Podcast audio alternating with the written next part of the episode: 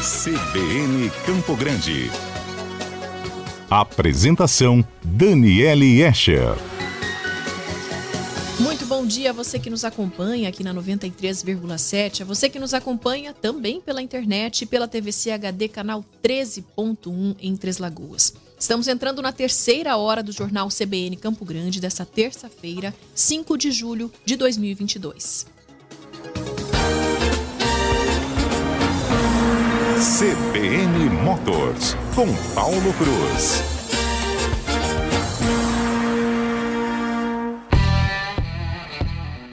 Oi, Paulo, bom dia. Bom dia, Dani. Já estamos na nossa terceira hora acelerando. Já, já isso. Hoje né? você entrou depois da terceira hora. Pois é, pois é, mas que bom, que bom que a gente está aqui, né? E ao vivo e a cores, né? Que é bacana, a gente pode, pode interagir aqui com vocês, né? E você que também está nos assistindo pelas nossas mídias sociais. É sempre bom a gente poder ter esse contato, né?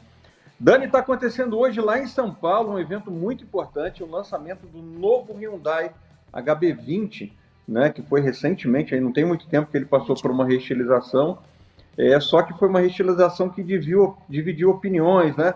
Teve gente que achou o carro meio esquisito tal, e aí agora ele chega aí numa nova geração bem mais bacana. Sheila Canto está lá, né, nos representando aqui lá na, nesse evento em São Paulo. Um evento muito importante, tem jornalistas aí do Brasil inteiro, né, para a gente trazer as novidades desse modelo, né? Esse segmento que cresce no mercado nacional, que é o dos compactos também, que são carros que geralmente têm um custo um pouco menor, né? Mas a gente falava no último sábado, como está difícil a gente ter carro, né? os carros populares no Brasil simplesmente sumiram.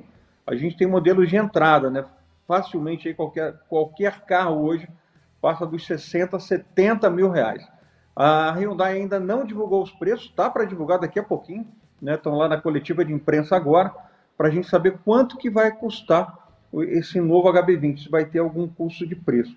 Mas é impressionante, né, Dani, como a gente, o volume de veículos vendidos no Brasil diminuiu muito, diminuiu muito é, por conta principalmente da falta desses modelos populares, né, que podia atender uma grande quantidade de pessoas que acabam indo para o seminovo.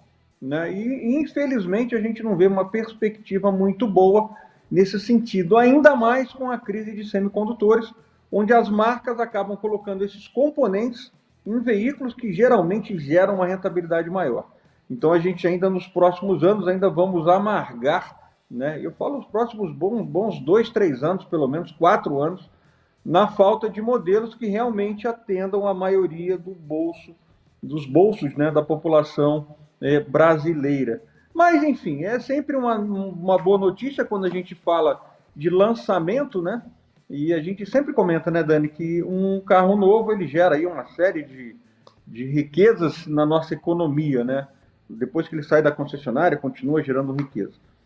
Você gosta do HB20, Dani? Eu tenho um HB20. Olha que legal. Qual que é o ano do seu carro? Vou te explorar um pouquinho agora.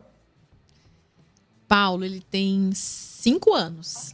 Já está na hora de trocar, você né? Tá na, você está naquela geração ainda que o pessoal não reclamava tanto do visual do carro, né?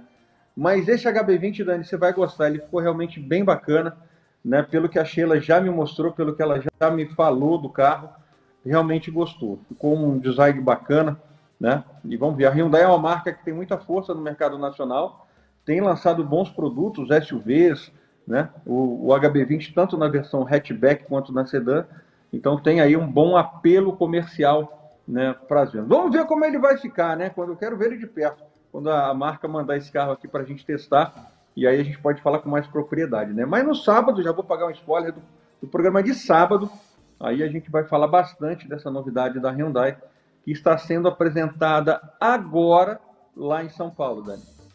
Combinado, Paulo. Obrigada. Bom dia. Bom dia, tudo de bom. 10 horas e 10 minutos em Mato Grosso do Sul.